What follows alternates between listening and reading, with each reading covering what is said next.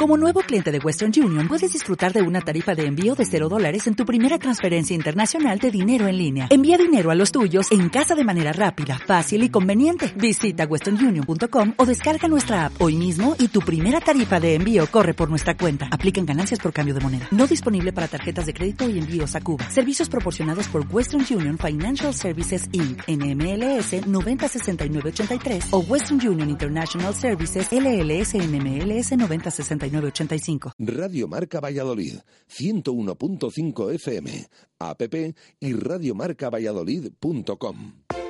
Hotel La Vega. Ofertas y promociones muy especiales para bodas en 2018. Te ayudamos a que tu día sea lo más especial posible. Si quieres celebrar tu evento el próximo año, Hotel La Vega. Salones especiales y amplios jardines para que sea como lo soñaste. Bodas, bautizos, comuniones. Visítanos y te asesoraremos personalmente. Hotel La Vega. 983 40 71 00.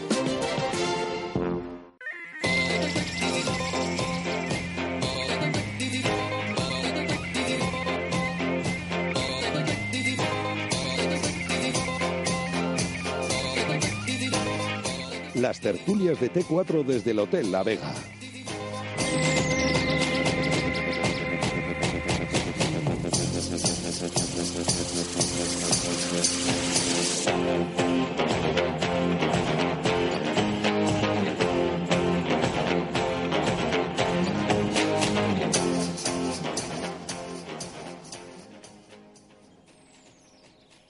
A la tertulia desde el Hotel La Vega en la avenida Salamanca, kilómetro 131, donde vamos a debatir sobre el Real Valladolid. En este 31 de octubre de 2017, termina aquí este mes, un mes que últimamente está dejando empates para el Real Valladolid, porque lleva 3 consecutivos, además de esa derrota en Copa del Rey frente al Leganés, y estamos a vueltas con los goles a favor, con los goles en contra, con esas jugadas a balón parado que nos están dando últimamente, ahora la falta de puntería, nombres propios, cambios el otro día en el 11, ese empate a 2 en Reus, y de nuevo Ángel como protagonista, que para bien o para mal está en todas el tío y todas las semanas tenemos que hablar de él. Así que encantados, por supuesto, de analizar todo desde aquí, desde el Hotel La Vega, con nuestros tertulianos de hoy. José Luis Espinilla, ¿qué tal? Buenas tardes. Muy buenas tardes. ¿Todo bien? Todo bien, más que los goles que encontraría a favor son los goles que no metemos. Viene ya caliente José Luis. ¿Qué tal, Andrés Mori? Buenas tardes. Bueno, pues mejor que Espinilla, pero bien. Buenas tardes. Javier Heredero Padre, buenas tardes. Hola, buenas tardes. Y Juana Ranz, buenas tardes. Buenas tardes. Bueno, pues con ellos 4, en este Hotel La Vega, 4 estrellas, 4 tertulianos. Tenemos aquí con nosotros para debatir sobre el Real Valladolid.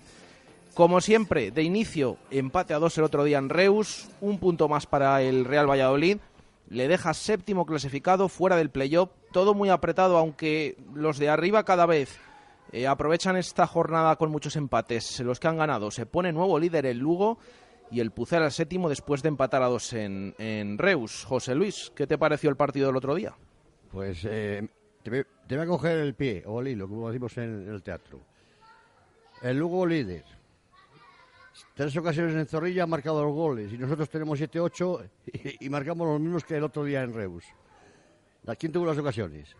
La Valladolid, para mí, en el primer tiempo, y luego, si la defensa encima no marcamos el gol y en el contraataque no marcan el segundo gol, como así fue, pues la verdad que te diga, hay que afinar, porque si tenemos gente adelante que creo que funciona. Atrás sigo sin verlo desde el primer partido, todavía. Ahora ha habido cambios, se han ido todos los centrales, pero no lo entiendo. Y los laterales, pues igual. Esa es mi opinión, que con punto a punto hay que espabilar y modificar algo. Andrés. Bueno, pues siendo un poquito más optimistas, dentro de que fuera de casa desde la jornada 2, y vamos 12, no hemos vuelto a ganar desde Sevilla Atlético. Pues bueno, fue un partido en el cual me gustó la salida al terreno de juego de Valladolid, que tuvo desde el minuto 1, ya con Salvador muy incisivo, tuvo oportunidades y tuvo la intención de ir a por el partido, cosa que en Vallecas no lo vimos, y en algún otro partido fuera de casa hemos visto que le ha costado bastante entrar. Y es un partido en el cual, pues, pues eso ha cambiado y he visto un equipo que ha ido a por el partido, que realmente es lo que quieres. ¿Es preocupante la falta de gol? Pues bueno, es más la falta de puntería. Sí, no la falta de gol, pero la falta de puntería al final tiene que acabar llegando. Lo lógico y lo normal es que si tienes un par de mano a manos o la que tiene Mata antes del segundo gol del Reus, es que de 20 veces te entren 17. Bueno, pues hemos tenido en este caso esta mala suerte, pero es verdad que tampoco podemos estar todos los días llamando a la suerte cuando, pues como el día del Lugo o al merecimiento. Al final los goles son los que te dan los puntos y son los que te dan las victorias. Y el Valladolid está encontrando el gol, pero no está encontrando la manera de no recibir gol, que es que habíamos estado estas últimas tertulias, estas últimas jornadas, creo que nosotros y gran parte de la afición reclamando un cambio a la defensa. Bueno, pues ese cambio ha llegado este fin de semana y bueno, sí que es verdad que puede haber un par de faltas ligeritas, pero también es verdad que no te puedes dormir los laureles como se durmió Calderón el otro día, al cual le seguiría dando oportunidades porque creo que ha demostrado a lo largo de toda la temporada cuando ha jugado que lo puede hacer bastante mejor que los que han jugado hasta ahora. Y cuando hablamos del partido, pues simplemente nos ha matado la falta de puntería en juego y ocasiones. Es verdad que Masip también juega y el Reus tuvo alguna, pero ya con el partido un poco más roto. No me preocupó mucho esas jugadas aisladas. Lo que más me preocupa es que sin nada el equipo rival te genere y además te haga goles. Eso es lo que me preocupa. Ya cuando el partido está más abierto, el Valladolid está un poco más a remolque, pues es más normal. Pero lo preocupante ahora mismo en este equipo es, uno, que fuera de casa, después de 12 jornadas, hemos ganado un partido y ha sido al Sevilla Atlético, que es preocupante si queremos estar donde hay que estar, donde se le supone Valladolid. Y lo segundo, pues lo que ya hemos arrastrado otra temporada, la facilidad con la que permitimos que el equipo rival, sin hacer absolutamente nada o mucho mérito, te encaje casi a 2 goles por partido. Y viendo la clasificación, lo que hay por arriba, Lugo ha encajado 9... Sporting 8, Osasuna 8, etcétera, etcétera. Creo que Valladolid es un debe bastante importante y creo que tiene que corregir ya. Y puede que sea del sistema, no de los jugadores, bien visto lo visto. Siempre les digo que tenemos aquí 4 tertulianos, pero nuestros oyentes también pueden participar. Tenemos aquí nuestro móvil, nuestro 617 80 81 89, 617 80 81 89. Nos escriben lo que quieran, que por supuesto se lo vamos a leer durante todo el programa, hasta las 8 de la tarde aquí en el Hotel La Vega y también, por supuesto, en nuestra cuenta de Twitter, en @marcavalladolid. Ahí nos escriben lo que quieran y lo ponemos aquí encima de la mesa. Javier, ¿qué te pareció el otro día el Pucela? Bueno, voy a empezar un poco por lo que ha terminado Andrés, que nosotros somos el Valladolid y queremos estar donde queremos estar, pero bueno, también tenemos que valorar que seguramente, yo estoy convencido, que hay equipos mejores que nosotros. O sea, hay equipos que han bajado de primera división. Lo dije hace 15 días en la otra tertulia, equipos que te triplican en el presupuesto, que normalmente les cuesta adaptarse a la categoría y salvo ahora mismo la sorpresa del Lugo, segundo, tercero y cuarto son los 3 que han descendido. Entonces yo creo que tenemos un equipo en una situación buena, creo que el equipo compite, a mí me gustó, no se descompone en ningún momento a pesar de que te vayas perdiendo 1-0, que pierdas 2-1, desde luego como se desarrolló el partido. En las 3 últimas temporadas hubiésemos perdido ese partido. Yo estaba convencido que se podía empatar. Incluso cuando se empató, el equipo siguió jugando de la misma manera. Y a mí me gustó. Me gustó porque en el minuto 9 habíamos sacado 6 córners. ¿Que no rematamos ninguno? Pues por supuesto que ellos es un equipo que dentro de lo que es también juega. Hablamos siempre de los campos pequeños. Yo me refiero a campo pequeño, aunque el público tiras el balón un poco fuera y se va fuera. O sea, son campos de pocos aficionados, cuesta mucho. Había viento. Pero bueno, yo creo que el equipo salió bastante bien. Quizá como nota negativa, pues que aparte que el equipo contrario, lógicamente, por el sistema que tenemos, te crea ocasiones de gol, que penaliza mucho cada error que tenemos. No es que el equipo contrario te haya hecho una jugada, que los goles vienen de errores nuestros. Pero bueno, seguramente para evitar esos errores tendríamos que jugar de otra manera y lógicamente no meteríamos los goles que llevamos metidos. Hay una cosa que sí que me preocupa mucho, aunque hay gente que dice que bueno, si los goles da igual que se metan de penalti, de córners, que de jugada, pero yo pienso que con las ocasiones que se están creando, que se han creado muchas en los últimos 4 o 5 partidos, que no hayamos metido ningún gol, porque está claro que el empate a 2 son goles que de 100 99 no entran, porque independientemente ves la repetición que Ángel remató, no sé si con la barriga, con la pierna, pero bueno, es que lo del portero de ellos yo no lo entiendo. Un balón que vino suave, ahí se agachó y puso la mano y le pasó por debajo. Te quiero decir que igual podías haber perdido el partido 2-1 y hubo ocasiones con, ya no digamos la de Iván Salvador nada más empezar, que bueno, estaba solo, y la de Mata con el 1-1 que se pudo ganar el partido. Y como nota para mí súper positiva es que creo, yo no recuerdo, seguramente José Luis sí, porque por edad somos los únicos que podíamos. Yo no sé cuántos años hace que en un partido de estos jugaban 4 canteranos de titulares, que luego me imagino que lo hace mucho con el Atlético de Madrid 1-4, 8 canteranos. Ahora vamos a hablar de esos canteranos y que explique eso José Luis, pero me falta de opinar, Juan, sobre el partido del otro día. Bueno, yo la verdad es que terminé con sensaciones malas.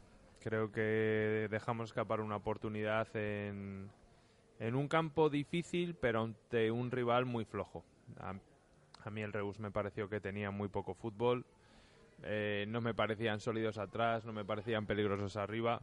Sí que es cierto, y además estuvimos juntos en Reus hace 6 meses, que yo tenía mucho miedo a ese estadio, a ese rival, a ese partido, porque es un sitio incómodo de jugar. Vimos que el aire, por ejemplo, en la primera parte afectaba un montón. Encima yo creo que lo tenía a favor el Reus y en alguna acción el Valladolid sufrió en defensa. Pero me parece una oportunidad desperdiciada. Un primer tiempo bastante bueno, control total. Para mí el gol, aunque digáis que hay faltitas, son faltas que deben pitarse. Hay una falta primero a Kiko Olivas y otra a Calero. Para mí son claras, sé que no estás de acuerdo. Sí, yo no estoy de acuerdo, pero bueno, que la mayoría de los aficionados y de gente de Valladolid piensa que sí son faltas, con lo cual, bueno, ahí está. A mí no me parecen, pero bueno. Sí que es cierto que están blandos tanto Kiko como Calero, pero como está siendo una línea defensiva muy blanda durante toda la liga. Hablamos mucho del sistema y es cierto que el sistema condenará a conceder ocasiones claras a los rivales, pero yo en casi todos los goles veo falta de contundencia o error individual. A pesar de todo, la primera parte sí que me gustó bastante y me fui contento al descanso. La segunda ya no me gustó. Creo que ya el Valladolid no tuvo tanto control, tanto dominio, no generó tantas ocasiones, aunque la de Mata con el jugadón que hace Toni en banda pues es prácticamente un penalti, porque recibe solo en el punto de penalti con toda la portería para él. Bueno, esta vez no salió de cara, pero ya el partido estuvo más descontrolado, ellos llegaban más por oleadas sin hacer fútbol, y el segundo gol yo todavía no me lo explico, o sea, no me explico dónde, primero por qué se despeja tan mal, por qué en banda se le deja sacar el centro, por qué el lateral izquierdo no está cubriendo cuando en el primer remate, en el rechace de ese primer remate tampoco sale nadie a tapar. No sé, me parece que al final es conceder tanto, al final es con nada te hagan gol que da rabia, y van a llegar partidos mucho más exigentes fuera de casa y en casa, y si no aprovechamos nuestras oportunidades o empezamos a hacer machadas cuando vayamos a Gijón o cuando vayamos a Pamplona y sitios así, o si no, pues será complicado mantener el ritmo de cabeza. En casa es normal que algún punto se te escape, como pasó el día del Lugo, y no estamos siendo nada fiables fuera de casa. Nos escribe este oyente que firma siempre como el quinto tertuliano, dice, después de estos partidos en los que no se gana o se pierde metiendo muchos goles, yo me voy a mi casa con la sensación de que los jugadores de ataque se tienen que ir mal porque ellos hacen su trabajo y en la parcela defensiva digamos que no lo hacen. Debe ser frustrante para el delantero, pero creo que en cuanto arreglemos un poco lo de atrás, iremos para arriba como cohetes. Es lo que nos dice este oyente. El otro día habéis tocado ya alguno de los temas que vamos ahora a ir opinando sobre ellos. El otro día vimos esos cambios de inicio. Entró Calero, entró Luismi. Yo no sé cómo visteis a los dos jugadores y qué os pareció esa propuesta de inicio de Luis César. José Luis. Yo, Luismi, ahora hasta 4 partidos sin jugar, contando el de Copa, no le vi mal. O sea, como que había, o sea, que para tener un parón de 4 partidos no le vi mal. Y Calderón tampoco. Quizá la jugada esa, que yo estoy seguro que si es Mata el que hace eso, nos pitan falta. Eso lo tengo clarísimo, pero clarísimo. ¿Que nos pitan falta o que crees que es falta? Que nos pitan falta en contra del delantero. ¿Pero tú crees que son faltas? Yo para mí creo que sí. Se la quitan del medio. Las dos, la de Kiko Olivas y la de Calero. Yo hablo más la de Calero, cuando bota el balón, que le va a proteger y el otro le agarra. Para mí, yo hay una toma que veo que la agarra y luego le empuja. O sea, se la quita del medio, en una palabra. Eso es una falta, vamos, de juzgado de guardia. A mí es que me parecen... Pero sí, que los árbitros sí, que ponen el cuerpo, pero yo creo que los están poniendo... De hecho, pero hay un de brazo... hecho ninguno se queja, ¿eh? Luego sí, al rato Calero sí, pero Kiko Olivas... Kiko Olivas, cuando se la hacen, sigue la jugada y tú le ves y no se está quejando. Claro. Que es verdad que luego, si se quejan y se paran, decimos... siempre nos quejamos que tienen que seguir y que no tienen que protestar porque no lo ha pitado. Pero bueno... En la acción de Calero hay un brazo del chico que mete gol que le tira para atrás. O sea, solo por ese gesto es falta. La intensidad, si es mucha o poca... Pues eso ya es discutible. Que no sea tarjeta no hay que tener en cuenta que en acciones anteriores había pitado faltitas chorras. ¡Hombre! Hay una que, por ejemplo, está Ángel presionando en banda, se cae porque se trastabilla el jugador del Reus y pita falta. Sin que le haya tocado a Ángel. O sea, que no. El criterio no es razonable. El criterio de los árbitros es horroroso. Bueno, eso es otra cosa. Estamos teniendo toda la temporada. Pero toda la temporada, porque el día Lugo, tela marinera. La marinera, el diálogo. Lo que pasa en los últimos minutos, que pudimos ganar el partido. 2 penaltis más claros que desde mi posición, a Toni y a Mata, clarísimos. Cuando van a empujar el balón a la línea de gol.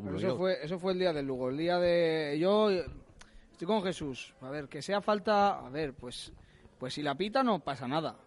Pero no la pitó y pues, tampoco pasa nada. O sea, si hubiera sido al revés, hubiera marcado Mata y dices tú, bueno, es que no...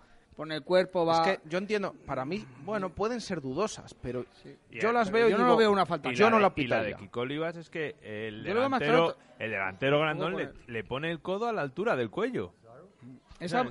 Me vale un poco más. Le pone el codo, pero ¿tú crees que le obstaculiza claramente? Hombre, evidente, si te ponen un brazo... Si te pongo yo ahora el cuello en tu cuello, el codo, probablemente tú no saltes, porque va a haber impacto.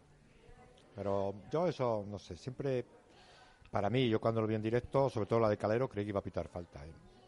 Pero bueno, luego ves la repetición y ya te... Y no es para tanto. No es para tanto. Es que es... Pero vamos, para mí más escandaloso fue la expulsión del jugador del Lugo con la falta que le hizo a Mata. Que es que los árbitros, pues unas veces yo entiendo que aciertan a tu favor y otras en contra. Igual tienes 3 partidos que te apitan en contra, pero no me digáis... que fue más claro la falta a Calero que la expulsión del jugador del Lugo a Mata, que la agarró y no iba hacia portería. Y dejar un equipo con 10, creo que si hubiese sido al revés, yo hubiera dicho, ya nos ha perjudicado. Yo creo que para mí el día de Lugo, lo único que no pitó fue lo que fue. Lo que pitó, ni el penalti de Ángel, ni el penalti de ellos, es que no dio una al árbitro. Ese día no dio una. Pues que a lo mejor nos salimos más perjudicados, pues probablemente. Pero bueno. Yo creo que tampoco es tan importante y estamos como estamos ahora mismo por la actuación de los árbitros, sobre todo fuera de casa. Yo creo que un poco lo que apuntaba Juan es que hemos sacado 6 puntos de 18 fuera de casa y que los equipos de arriba van apretando y que poco a poco, parece que no, que 4 o 5 puntos es poco, pero bueno, se va haciendo ya un pelotón. Son pocos, pero son 12 jornadas. Entonces, 4 o 5 puntos en 12 jornadas son puntos. Sí, sobre todo que son equipos... Claro. Muy seguro. Yo el otro día, después del Valladolid, no sé si tuve la suerte o la desgracia de ver los últimos 20 minutos del Tenerife y los Osasuna, los Tenerife achuchando, y eso es defensa, eso es defender y morder como mordió los Osasuna durante 20 minutos que le estaba achuchando el Tenerife. Eso yo me encantó, ya vi que es un equipo que va a perder, perderá, pero va a perder muy poquitos puntos y todos sabemos lo que es el Sadar para ir a ganar allí. Nos dice un oyente, Eulo García, visto lo visto, Calero no cambió nada, lo aportado por David, porque al final nos volvieron a meter 2 goles con pasmosa facilidad. Luismi, pues bien, simplemente. Bueno, estoy de acuerdo y no estoy de acuerdo. Es verdad que que el primer gol, creo que Calderón no está acertado dentro de que pueda o no pueda hacer falta, pero es verdad que donde en otros partidos hemos concedido muchísimo más, en este hemos concedido, teniendo la posesión y teniendo el control de la pelota, no hemos concedido, como quien dice, nada. Luego el partido ya con el empate, bueno, es verdad que Valladolid se tira un poco arriba y luego hay esa falta de concentración, pero no, a mí no me dio la sensación de que el Reus nos generara fácil. Simplemente regalamos dos goles puntualmente y no creo que sea un problema de personificar. Yo creo que lo que hablaba Juan, el sistema este nos da y nos quita y nos está quitando cierto poder defensivo. Es verdad que a mayor de eso... Creo que hacía falta un cambio con respecto a los centrales, porque Calero creo que es un defensa más rápido y que además juega mucho mejor el balón que David. Y es verdad también que el otro día creo que Calero, en todos los partidos que hemos visto entre Copa, pretemporada, ha sido el más flojo o en el que menos se ha podido lucir de todo el año. Pero achacar a que los cambios de uno por otro... viendo solamente un partido de Liga, creo que todavía es pronto. Habrá que ver a Calero dentro, si sigue en el 11 titular y aquí Colibas, veremos a ver dentro de 4 o 5 partidos si seguimos igual. Y con respecto a Luismi y Anuar, que fueron la pareja de mediocampo, creo que Anuar está en una línea correcta, pero le sigo viendo demasiado tirando hacia atrás y pases horizontales. Le veo muy poquita profundidad. Creo que tiene un pequeño debe ahí también. Debería... intentar tirar de vez en cuando un poquito más para adelante, y en la segunda parte el mediocampo de Valladolid no existió, no hubo mediocampo, entonces bueno, los cambios. Nos dice este oyente, puntualiza, no lo digo por Calero, lo digo por el equipo en conjunto. Bueno, esos fallos defensivos al final. A mí el equipo en conjunto me gustó mucho. No, pero habla de lo de la defensa, ¿no? Que al final, con Calero sin Calero, que estamos viendo que están haciendo goles. Sí, pero veremos a ver dentro de 3, 4, 5 jornadas a ver si sigue. Habrá que darle más partidos porque es el segundo que juega en Liga. Claro. Y ya estamos diciendo que yo pienso que fue falta clarísima. Es que eso no lo entiendo. Nadie se acuerda cuando el del Barcelona-Atleti le dejó sin cintura a David. Nadie se acuerda que el otro día Lugo le centró desde la raya del córner. Y nadie ha dicho nada. Yo el otro día no noté que no jugara David, que jugara Calero. Es más, yo creo que es un chaval que viene de la cantera, que viene con muchas posibilidades. Creo que es más rápido y que yo creo que es el futuro. Si no, es el futuro. Que no... si es que ya por el primer partido ya empezamos a analizar a los jugadores, un poco lo que decías tú de Anuar. Pero es que ver a Anuar, es que Anuar juega la pelota entre los dos centrales y delante solo tiene a Luismi, es que no tiene delante. A ver, si no tienen apoyos y si no al portero. La pelota. Es decir, que a mí me parece que la forma de jugar es más. El otro día yo no sé, el comentarista, cuando le sustituyeron, no lo entendió. Dijo que había sido el mejor del Valladolid, que para mí todos sabemos quién ha sido el mejor. Pero hizo un gran partido. Perdió alguna pelota porque tiene que perderla. Pero desde luego no corrió el riesgo que estamos corriendo con Borja, que ha perdido muchos balones y han sido gol. Pero él tiene que volverse hacia los centrales o hacia el portero, porque es que delante hay que ver cómo jugamos con los extremos. Es muy difícil. Lo triste es que yo he visto que los partidos que llevamos, habrá habido algún equipo, sí, pero muy pocos de los 12 ya que llevamos, ¿no? Que no se han dominado el partido. Hasta ahora ninguno. Para mí, eso es lo triste. Y luego hay lo que ha dicho Juan, que hay fallos puntuales que son los que lo están penalizando. Bueno, ha habido muchos momentos de partidos que el Real Valladolid lo que ha hecho es fiar todo a la contra. Pero es verdad que en conjunto tú ves las posesiones y el que domina es el Real Valladolid. Pero muchas veces cuando ha visto que el partido estaba en determinado punto, sobre todo en las segundas mitades, ha empezado a jugar a la contra, que así a lo mejor hacía más peligro, pero sobre todo para cerrar los partidos. Sí, no a lo mejor eso es, en casa esos partidos que hemos ganado de muchos goles, normal. Cuando ya ibas 1-0, la segunda parte ha sido diferente, yo creo. Pero sí, más o menos es lo que está diciendo José Luis, yo creo. Juan, Luismi, Calero... Sí, a ver, respecto a Calero, yo creo que le penaliza el gol que encajamos. Yo creo hasta ese minuto 25 estábamos viendo al Calero que habíamos visto en Copa, muy seguro con el balón, con mucha personalidad. Yo creo que nos viene muy bien y es bueno para la línea defensiva, un central más rápido. El perfil de David y de Kiko Olivas es más parecido, son más, pues a lo mejor algo más lentos que Calero. Y a partir del gol, que es verdad que también llegó relativamente pronto, a los 25-26 minutos, yo ya había un Calderón mucho más inseguro, más impreciso, con menos personalidad de como lo había visto otros días. En cualquier caso, yo insistiría en él. El partido de Copa estuvo espléndido. En Copa también el León estuvo fenomenal. Y volvemos a lo mismo. Como los otros dos centrales, o los otros tres, porque Guitián tampoco en el arranque liguero estuvo muy fino, pues han tenido sus fallos. Yo insistiría con Calero. Y en una buena dinámica yo creo que puede funcionar perfectamente. El día de Copa hace dos cruces. En el área, fuera de su zona, en el central derecho y en el lateral, pues se la han comido. Y hace dos cruces que salva dos goles. Cantaos. Yo creo que tiene unas condiciones bárbaras y que hay que apostar por él. Me sorprende también lo indiscutible que se ha vuelto Kiko Olivas. A mí es un jugador que a día de hoy me genera dudas porque no le veo ágil en la salida de balón y su punto fuerte, que es los balones aéreos, tampoco está dominando. Bueno, es Luis César el que decide. Guitián a mí me gustó mucho con balón el día de Copa. Es verdad que luego defensivamente creo que peca de ser excesivamente blando. Y estamos pecando en general de ser un poco blandos en defensa. En cuanto a Luismi, pues no se notó los 4 partidos que no había jugado. A mí me gustó, volvió a ser un jugador dinámico, participativo, llega a línea de gol. En la de Mata estaba él también en boca de gol para rematar. Yo creo que, no sé, a mí me gustó ese mediocentro Anuar Luismi. Respecto a Anuar, es verdad que dices que no... Ofensivamente, el otro día, sobre todo, aportó poco. Pero dentro es que... de que está correcto, pero le veo demasiada horizontalidad y demasiada, ¿eh? A lo mejor, no digo que... Pero hay momentos en los que sí que puede, a lo mejor, darse la vuelta y puede darle un balón un poquito entre línea o a un poquito más adelantado. Y siempre toma la opción de darla hacia atrás o en ciertas ocasiones. A líneas generales, sí, está correcto, pero le echo en falta un pequeño... punto de... Pero si te das cuenta, el otro día juega en la posición de Borja y a Borja no le estamos pidiendo en ningún momento que tire para arriba, tire al contrario, tiene que sostener un poco al equipo. Estamos pendientes de la defensa. Y le da la rapidez que con Borja... fuera Anuar en el Promesas, si sabéis de lo que es capaz. Sí, claro, pues pero no me compares ahora es a lo que voy. La táctica que está usando este hombre, Anuar...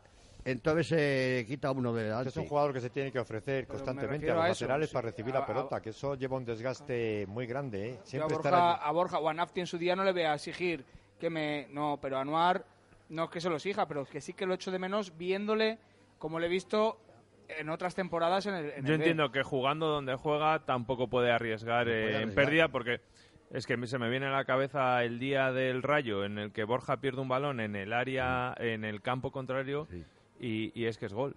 O sea, son pérdidas muy, muy, muy delicadas. Entonces... Tenemos los laterales muy adelantados y los centrales abiertos. Alguien tiene que preocuparse de eso. Yo creo que está más preocupado de ese tema que de subir. Sí, que puede ser. Yo y no, creo que, no eso, no que no. Eso no lo hace él. Será lo que le ha mandado el míster.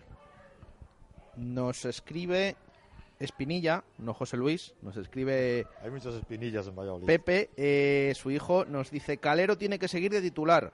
Tenemos un futuro central como la copa de un pino. Un abrazo nos manda, le mandamos otro.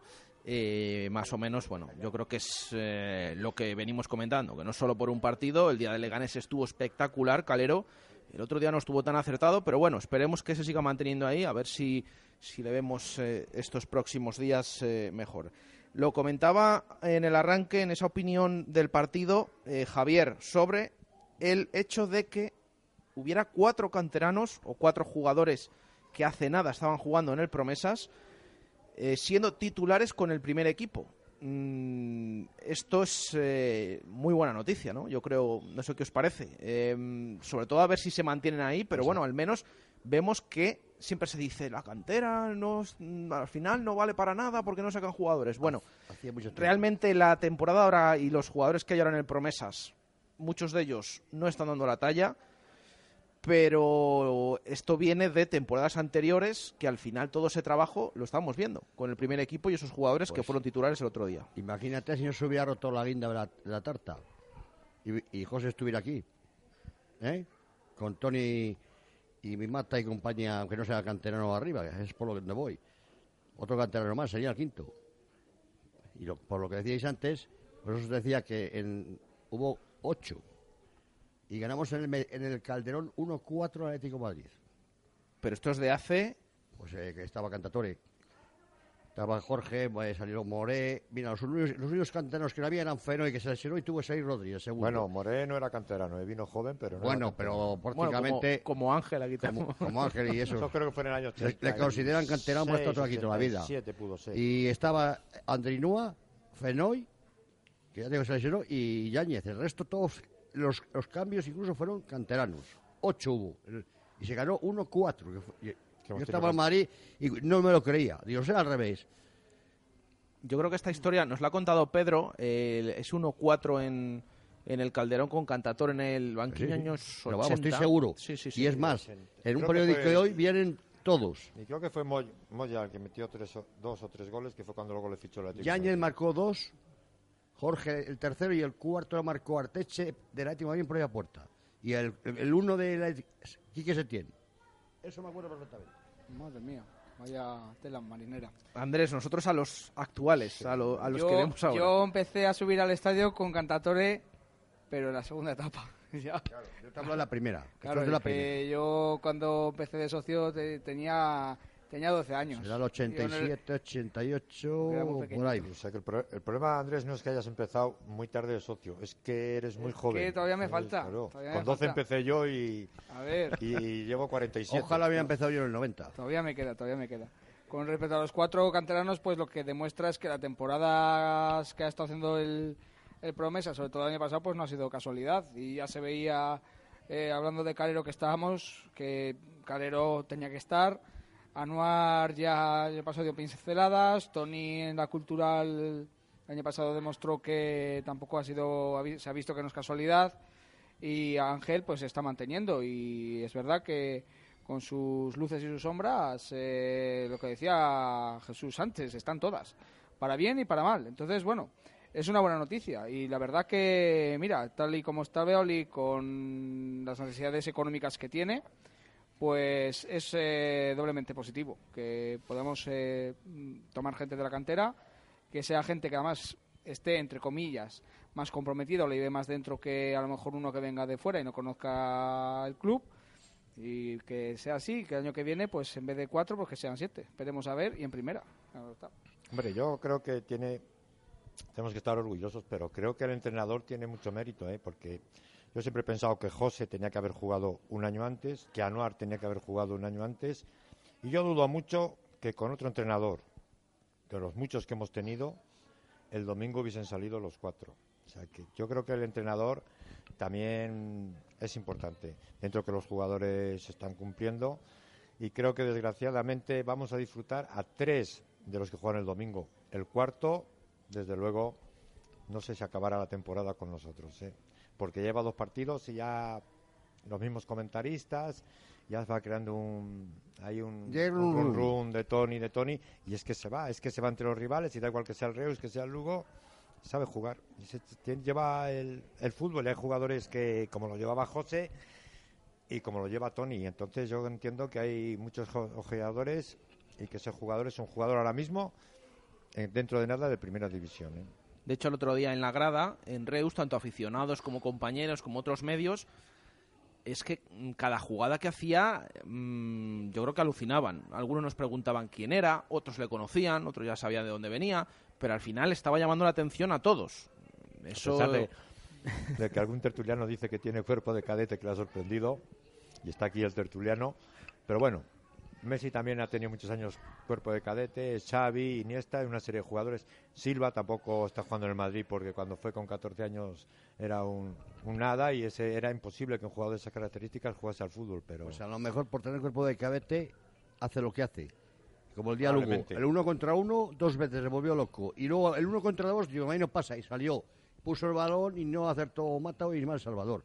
Porque Matao yo he leído que tiene una espina clavada del otro día. El balón que le daba a Tony dice, no puedo fallar, y le mandó a las nubes. Falló uno muy parecido el año pasado contra el Nasti de Tarragona, que perdimos el partido. El año pasado el pobre Mata falló de todos los colores. Sí, en Soria fue una gorda, me acuerdo, Soria fue una gorda. Sí. Le dio, pasó por abajo las piernas, pegó en el larguero, me parece. Esa fue, sí. Esa la tengo clavada en el corazón todavía. Nos escribe un oyente, Pedro Pablo, si en la jugada del primer gol cualquiera de los dos centrales se hubiesen tirado al césped como hace Sergio Ramos, no estaríamos hablando de esa jugada. Es lo que nos dice... También de acuerdo. Igual que te digo que tampoco me parece mucha falta, si se tira la pita, fijo. Bueno, yo respecto a los cuatro canteranos, pues evidentemente es una muy buena noticia. Habla muy bien del trabajo de los últimos años en la cantera. Yo creo que tiene una lectura también importante, y es que para traer muchas mediocridades que hemos traído, se puede tirar de la cantera. Ya no voy a hablar de Tony o de José, que parecen jugadores llamados a hacer cosas muy importantes en el fútbol español, pero Anuar, que me parece un pedazo de futbolista, pero que bueno, todavía está teniendo un papel más discreto, o Ángel, al menos están cumpliendo. Aquí se ha traído un montón de medios centros, se ha traído un montón de laterales izquierdos, y no están desmereciendo los canteranos a lo que han traído en infinidad de ocasiones. Por otro lado, tampoco creo que haya que obsesionarse con el tema de canteranos, no canteranos. A día de hoy es tan patrimonio del club y tan importante para el futuro Cotán, con un contrato en propiedad para 3, 4 años, que lo puede ser Anuar o que lo puede ser Ángel. Entonces, lo más importante es que salga gente joven, que sea patrimonio del club, y que deportivamente y luego económicamente, como puede ser el caso de Tony, se le saque un rendimiento. Yo creo que son buenas noticias que el equipo sea un equipo formado en su mayoría por jugadores en propiedad y gente joven con una proyección de futuro. Bueno, pues nos alegramos de que el otro día jugaran 4 jugadores procedentes del Promesas. Esperemos que siga siendo así. Son las 7:36 minutos de la tarde. Nos quedan todavía que hablar muchos temas del partido del otro día, pero va a ser después de una pequeña pausa. Radio Marca Valladolid, 101.5 FM, app y radiomarcavalladolid.com. ¿Quieres comer un buen menú del día? Restaurante La Dama de la Motilla. ¿Te apetece comer con la familia un buen menú fin de semana? Restaurante La Dama de la Motilla. ¿Te gustan las tapas y el buen vino? Gastrobar La Dama de la Motilla. ¿Comida o cena de empresa? La Dama de la Motilla. Consulta nuestros menús de bodas y comuniones. Te sorprenderán. En el corazón de Fuensaldaña, La Dama de la Motilla. Para disfrutar con la familia, El Lagar de Venancio. Para enamorarte, El Lagar de Venancio. Para los amigos, El Lagar de Venancio. Y también para los negocios, El Lagar de Venancio. El pulpo a la brasa, las mejores carnes y los pescados frescos. Un lugar que nunca falla con el mejor producto de Valladolid. A diario o en fin de semana, para comer o cenar. El Lagar de Venancio. En la calle Traductores, junto a Michelin. 983 33 43 44. Reserva ya cena de empresa para estos próximos meses y la comunión de tus hijos para 2018. Menús especiales en El Lagar de Venancio. Hola Ana, ayer conocí un lugar donde os quiero llevar. Se llama Taberna El Estribo y tienen unas raciones increíbles. No os lo podéis perder. Tienen unos calamares deliciosos que se deshacen en la boca. Nunca los comí tan buenos. Esta tarde quedamos y os llevo. Está en la calle Paraíso. Taberna El Estribo, en la calle Paraíso. En octubre pasarás de quiero un Citroën a tengo un Citroën, porque no podrás resistirte a estos descuentos. Citroën C4 con un ahorro de hasta 7.560 euros o C4 Cactus con hasta 7.300 euros de descuento. Incluido ayudas en recompra, regalos en equipamiento y financiación con PSA Financial Services. Empresa Carrión, tu concesionario Citroën para Valladolid y provincia. Radio Marca Valladolid, 101.5 FM, app y radiomarcavalladolid.com. Zona de Marca, David García. Bueno, estamos en el Hotel La Vega, en la avenida Salamanca, kilómetro 131. Estamos en la tertulia La Vega en estos martes, que como siempre, hablando del Real Valladolid. Son las 7:38 minutos de la tarde, en directo, como decimos, desde el Hotel La Vega. Hemos hablado antes un poco por encima de Ángel, pero es que es uno de los nombres de las últimas semanas. ¿Qué os está pareciendo? Esas actuaciones, los pitos del otro día, pero es que está en todas, tanto en ataque, en defensa, sobre todo si creéis que debe tener continuidad y al final, bueno, como aparte del gol que marcó el otro día, que no sabemos o sí sabemos con que lo metió, pero bueno, al final entró. Pero ¿qué os está pareciendo, José Luis?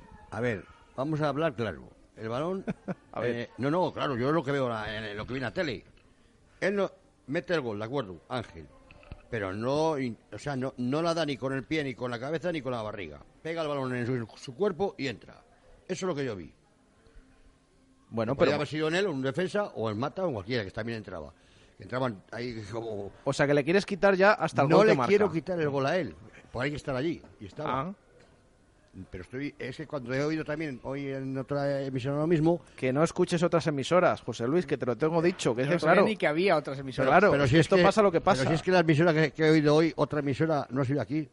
Ha sido en casa a mediodía. Y pobre Marca. O sea que... No, claro. O sea que aparte que oiga alguna más cuando no estáis, pero es que lo he oído y yo no... Le pega el balón y entra. De acuerdo, estaba allí y es gol. Y son un punto. Y es lo que me vale. ¿Pero qué te está pareciendo sus actuaciones desde que es titular y toda esta polémica que tiene alrededor? Parece que los últimos dos partidos que le he visto jugar, como que ya se le ha quitado ese miedo o le han dado más libertad para pasar del centrocampo. Porque es que los primeros partidos que ha salido, es que si tenemos el vídeo y lo vemos, balón a él. Pisar el balón, balón a la central. Balón a él. Pisar el balón, lo máximo, línea marcada roja, medio campo, o para atrás, y para atrás. Estos dos partidos últimos me ha parecido que, bueno, que ha llegado más, cuando el día los penaltis, creo que es la única vez que había subido, pero bueno, creo que le veo mejor de lo que empezó. También el miedo, y la cosa de no jugar, yo qué sé. Como pasa ahora con mismo con Calero, habrá que darle unos partidos. Andrés, ¿se está siendo injusto con Ángel? Es una pregunta bastante... A ver, Ángel es un jugador del Real Valladolid y lo hemos hablado ahora en el descanso que decía Heredero. Lo que no puede ser es que se le pite en su casa. Eso lo único que va a hacer es que, además de, si hay alguna dificultad de partido, que él esté más presionado. Hablando de su juego, más en particular, a mí el día de Lugo... que sí, que provocó un penalti, que todo y que me pareció un partido muy malo. Para mí, a lo mejor estoy equivocado, a lo mejor hay gente que le pareció estupendo, para mí, no. Es verdad que provoca el penalti y es verdad también que durante los primeros 35 minutos estuvimos jugando con uno menos. El problema de Ángel se llama Nacho, ese es el problema. El problema de Ángel se llama Nacho. Entonces, Nacho empezó bien, sí es verdad que a lo mejor bajó un poquito el nivel... Y Ángel, pues le ha quitado el sitio, pero tampoco hemos visto una mejora espectacular con Ángel. De hecho, hemos visto en ocasiones alguna carencia en esa posición. Entonces, el problema de Ángel se llama más bien Nacho. Si nos centramos solamente en él y en su juego, pues creo que dentro de que pueda estar más o menos acertado, es un jugador que está los 90 minutos intentando dar lo máximo de sí y por eso está en todas. Por lo menos es lo que se ve. Que al final, cuando se han rematado los córneres, creo que se remataron un par de ellos, ha sido Ángel el que ha rematado los córneres. El gol, que aunque haya sido como haya sido, le ha dado a él, porque estaba ahí. El otro día provocó el penalti. Es verdad que a mí, yo si tengo que elegir entre Ángel y Nacho, a lo mejor me decanto por Nacho. Pero, bueno, vamos a ver si Ángel se sigue asentando en la posición. A lo mejor dentro de 5 o 6 jornadas... Estamos diciendo que ole por Luis César, que apostó por Ángel y mira cómo está. Entonces, bueno, veremos a ver. Si sigue con él, veremos a ver. Y si cambia, pues el tema de Ángel pues se nos olvidará en 2 o 3 jornadas. Ahora...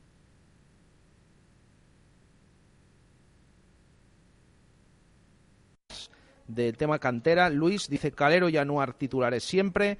En el primer gol es falta clarísima Olivas y a Calero... Masip selección, añade, y Daniel Capitán, que dice la cantera al poder, simplemente. Javier, Ángel, que me gusta tu opinión. A ver, quiero conocer tu opinión sobre todo esto que rodea. No sé si voy a dar la opinión sobre Ángel o sobre los 9.000 que vamos a ver los partidos del domingo. Yo a mí hay cosas que cada vez me sorprenden más, ¿sí? Y cada vez, siento mucho decirlo, estoy muy agradecido que vayamos 9.000, ojalá fuésemos 19.000. Pero lo digo sinceramente, creo que hay algunos que se tenían que quedar en su casa tranquilamente o en el bar viéndolo, porque no sé, hay veces que sales del fútbol y da la impresión que aquí siempre ha jugado Messi, Cristiano Ronaldo, no sé, yo es que analizo un poco lo que hemos visto los últimos 8 años, que hace 15 días dije claramente que me parecía Nacho mejor jugador que Ángel, y lo sigo pensando hoy, pero me parece totalmente injusto y me gustaría poder hablar. Creo que no habéis dado la importancia que se dio a los pitos. Yo pienso que fueron bastante más de un tercio del campo, ¿eh? Sobre todo en determinadas jugadas. Es imposible. Todos sabemos que no es un gran jugador, porque si fuese un gran jugador no estaría aquí en el Valladolid, pero es imposible jugar al fútbol. Y yo entiendo que el chaval, si juega el domingo, que probablemente jugará, y creo que el entrenador no va a tirar piedras contra su tejado, va a volver a jugar. Y no sé si habrá paciencia o no habrá paciencia. Yo lo que pido a la gente que, por favor, que no les gusta, pero por lo menos que no silben, que no quieren aplaudirle, me parece bien. Yo he silbado muy poquitas veces en 47 años que he ido al fútbol a jugadores del Valladolid, y ha habido jugadores bastante peor que Ángel, ¿eh? Y no me vea, porque vamos, hemos tenido un lateral derecho 3 años que todavía no ha dado un centro al área, bueno, centra ahora que es suplente, y hemos aguantado, oye, sí, y a lo mejor no podíamos tener otra cosa o aspirar a otra cosa. ¿Y que Ángel no es un fenómeno? Pues por supuesto que no es un fenómeno. ¿Y que hace cosas raras? Que el chaval está nervioso, pero yo creo que fuera de casa, dentro de lo que hablamos ahora, que ha tenido despistes en el segundo gol, pero bueno, pero es uno más y yo creo que hay que apoyarle. Desgraciadamente, si vemos que no aporta nada y que sigue jugando cada vez peor, pues lógicamente el entrenador se dará cuenta.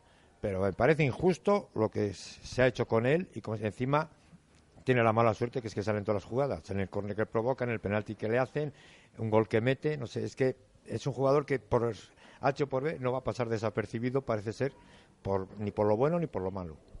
Juan, ¿se es injusto con Ángel o al menos, bueno, a ver, al final es lo que estamos viendo? Los pitos, yo creo que estamos todos de acuerdo que son contraproducentes y que no ayudan al equipo ni ayudan a Ángel, con lo cual deberían evitarse. Si se está siendo injusto en cuanto a las críticas, pues es que influyen lo que también han dicho mis compañeros, que el suplente ahora mismo de Ángel no ha demostrado ser peor, al contrario, normalmente ha demostrado ser mejor. Yo creo que el rendimiento de Ángel no está justificando su titularidad y eso es lo que provoca todavía que haya más debate. Que participa en todas las jugadas, pues es cierto, sí que hay que tener en cuenta que igual que hablamos que el sistema perjudica al rendimiento defensivo y que generamos ocasiones, del mismo modo beneficia a que los laterales tengan mucha presencia ofensiva y aparezcan muchas veces en el área. De hecho, al principio de Liga nos sorprendía la capacidad ofensiva tanto de Antoñito como de Nacho. Nacho el día del Barça B es el mejor jugador. Es que llega al segundo palo a rematar para ponérsela a Iván Salvador en boca de gol.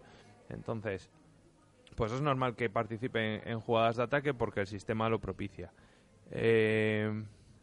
Yo creo que hay cosas y es su forma de jugar, las cosas que hace, que comentabais de que hace alguna cosa rara, o ese tran-tran con el que juega, el que provoca una cierta impaciencia al público. El otro día en un saque de banda es la que para Masip. O sea, un saque de banda a favor saca a Ángel y se la da al del Reus, que creó un contraataque. No sé si son faltas de concentración, de falta de confianza o lo que sea, pero yo sigo sin entender por qué está siendo indiscutible Ángel desde la jornada 6 hasta ahora. Porque por rendimiento futbolístico a mí me cuesta verlo. Y una pequeña cosa, dentro de que evidentemente no hay que pitarle y no estamos de acuerdo con pitarle, pero en redes sociales es que parece, vamos, sobre todo Twitter, que es lo que más manejo, es que como es de la cantera no se le pueda criticar, que es que el día de Lugo me sorprendía, digo, bueno, a ver si ahora parece que vamos a mear colonia aquí si somos de la cantera. Era un pero te me sorprendió que hables malo o que puedas criticar una actuación y es que luego pedimos cantera. Hombre, no es que pida cantera, pero vamos a ver, si se hacen las cosas como o no se hacen las cosas bien, habrá que decirlo, venga de la cantera o venga de donde venga, digo yo, ¿no? Es que eso ha pasado hasta... Bueno, pero que la gente tiene que dar cuenta de que una cosa es poder criticar o poder corregir a alguien o decir algo... El decir lo que yo he dicho, por ejemplo, que no sé, a lo mejor es ansiedad o miedo o le tiene orden de entrar y no pasar de ahí, es un tema. Pero lo de la afición, eso sí no es de ahora, es de siempre. O sea, si es un canterano y juega, como tenga el menor fallo, ya está, ya se pinta por poner un canterano. ¿Y cómo ha subido a este? ¿Cómo lo ha puesto ahí? No, pues eso es de hoy, ¿eh? Es de hace muchos años. No te iba a eso, te digo que parece que no se puede decir tampoco nada, porque parece que, bueno, es que no queréis cantera, pues es que ahora no se puede, ahora no os quejéis, bueno. Pues ya te digo que ha sido de hace muchos años, no de ahora. Pero yo sigo diciendo las mismas, ha habido jugadores que han hecho cosas bastante peor que Ángel y han aportado al equipo bastante menos y no se les ha salvado durante tanto tiempo. Hombre, hemos aguantado laterales que daban pena, de verdad, ni en tercera. De acuerdo. Yo entiendo que porque sea de la cantera no va a jugar, porque sí, claro, eso está claro. Pero hay que dar un poquito, un voto de confianza, hombre, a la gente. Nos dice un oyente, es Pedro Pablo, el problema es que Ángel no es lateral y no tiene velocidad, eso es lo que... nos dice, nos quedan 10 minutos para llegar al final de la tertulia. Antes de las votaciones me gustaría también preguntaros rápidamente por un tema que lo hemos preguntado esta mañana en directo Marca Valladolid a nuestros oyentes y que también nos ha llamado la atención, ese dato de que en los últimos 4 partidos el Real Valladolid solo ha marcado a balón parado, ha marcado 6 goles, ha habido 3 penaltis y luego 3 goles más que han venido de una falta o de un córner. ¿Esto es positivo porque se aprovecha ese tipo de jugadas, José Luis, o es negativo porque al final también, si no se marca de jugada, es que algo está fallando?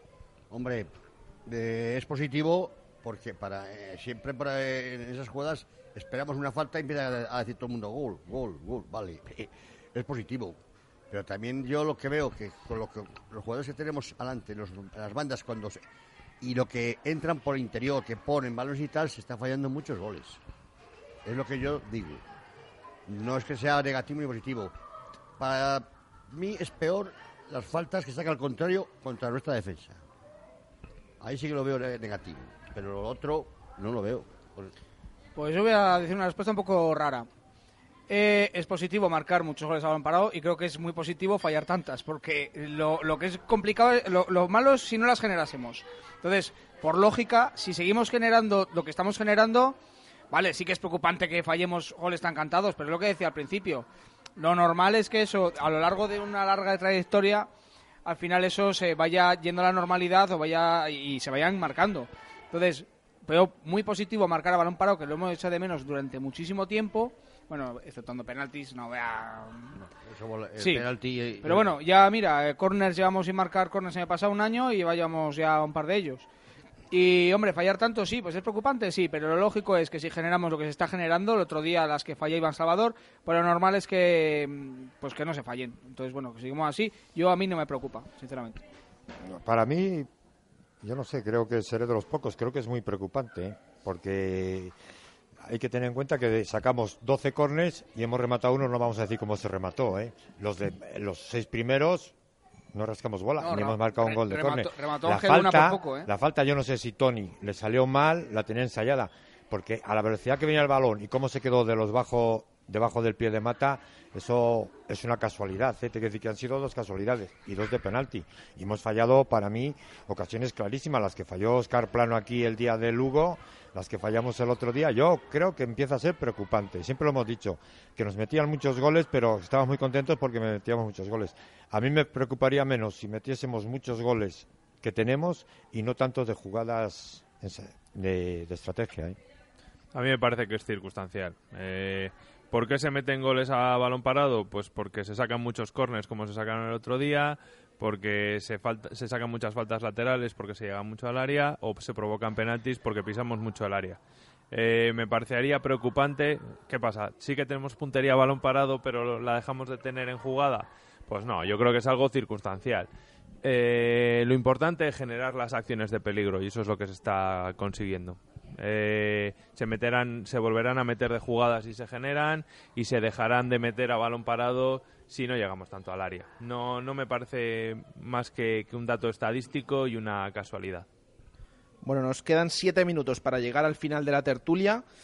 Cerramos aquí un poco el partido de Reus, pero para ello, antes vamos a votar con 3-2-1 a los mejores jugadores el otro día del Real Valladolid.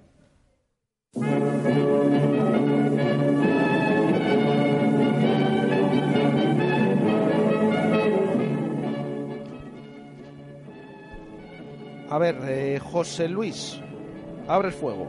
Pues claro que le voy a abrir. Con un 3 a Masí. Qué raro, ¿no? Un 3 a Masí, que no hemos hablado de él, las dos paradas que hace, sobre todo la que le pica y mete la mano y a corte, que era el partido. Fíjate, en eso es en lo que no estoy de acuerdo con Luis César, porque dice, nos han llegado dos veces y nos han marcado. Bueno, que el portero ha sacado más de una mano, y la que saca en el segundo gol también la saca, Claro, luego, por eso. Oye, luego, claro, está ya vendido el hombre. Luego, pues, vamos, 3 a él, 2 a Tony y 1 a Anuar. Y 1 a Anuar, Andrés. 3 a Tony. 3 Tony. 2 a Masip. Sí. Y 1 a Mata. Y 1 a Jaime Mata. Javier. Vamos a dar 3 a Tony. Sí. 2 a Anuar. 2 a Anuar. Y 1 a Ángel. Y 1 que el Ángel. Gol suyo vale un punto. Juan. 3 a Tony. Parecía que flotaba sobre el campo. Un espectáculo. La jugada que falla Mata es que es espectacular. 2 a Masip. Para mí, en el primer gol del Reus podía hacer un poquito más. Me queda duda si no falla un poco. Estoy convencido que si ese mismo gol se lo meten a Becerra estaríamos cuestionando esa actuación, pero es cierto que luego hace dos grandes paradas y yo un punto se lo daría a Luismi. Y un punto para Luismi.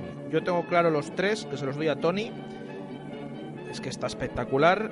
Los 2 a Masip, porque también yo creo que si no es por él nos vamos de vacío. Y el punto dudo muchísimo a quién dárselo. A lo mejor no, a lo mejor se lo doy a Mata porque marcó, también marcó Ángel, pero no sé, se lo voy a dar a Jaime Mata.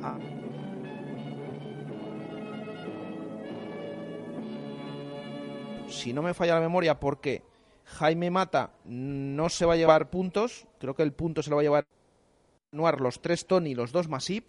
Atención, desde que empezamos hay cambio en el jugador de que más puntos lleva. Ahora es Tony con 10 puntos, adelanta Mata, que tiene 9, como mejor jugador del Real Valladolid esta temporada, desde esta tertulia de hoy mismo, 31 de octubre. Bueno, nos quedan 4 minutos para llegar al final. ¿Y el Nastic de Tarragona qué, José Luis? ¿Partido en casa? ¿Se espera que se gane o no va a ser para nada sencillo? No tenemos término medio.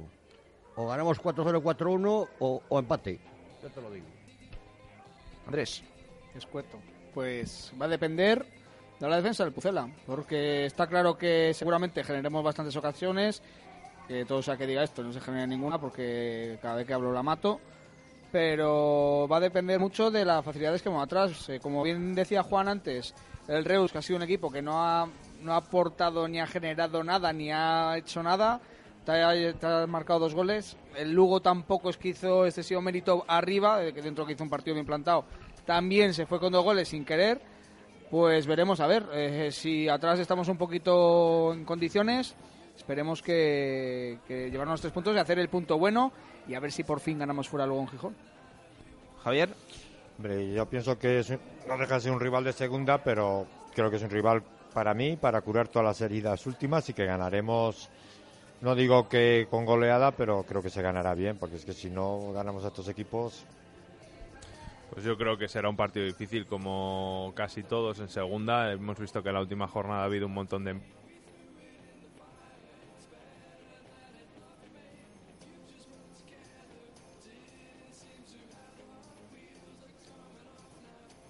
empates.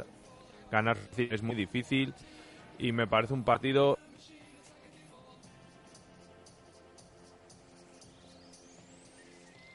porque luego viene un calendario exigente. Y sobre todo, se dice muchas veces, para hacer buenos estos 3 empates anteriores, claro, si ganas, son 6 puntos de 12 posibles, o puedes hacer también un Granada al principio de temporada, que solo empataba, y al siguiente lo perdió, pues al final ahí generas dudas. Pero bueno, esperemos que saque el partido. Recuerden, domingo 6 de la tarde en el Estadio José Zorrilla frente al Nastic de Tarragona, que por cierto tiene mañana un partido aplazado contra el Barça B, así que el rival del Pucela el domingo tiene que jugar también mañana, veremos cómo llega. Gracias, José Luis. A ti por estar aquí. Gracias, Andrés. Gracias, Jesús. Gracias, Javier. Nada, de nada. Y gracias, Juan. A vosotros. Y nosotros nos vamos. Mañana permítannos descansar por esa fiesta. Volvemos el jueves 1:05 de la tarde en directo Marca Valladolid. Y les dejamos con la Champions League, Atlético de Madrid, Carabaj. Y también ese partido Olympiacos, Fútbol Club Barcelona. Un saludo. Gracias. Adiós.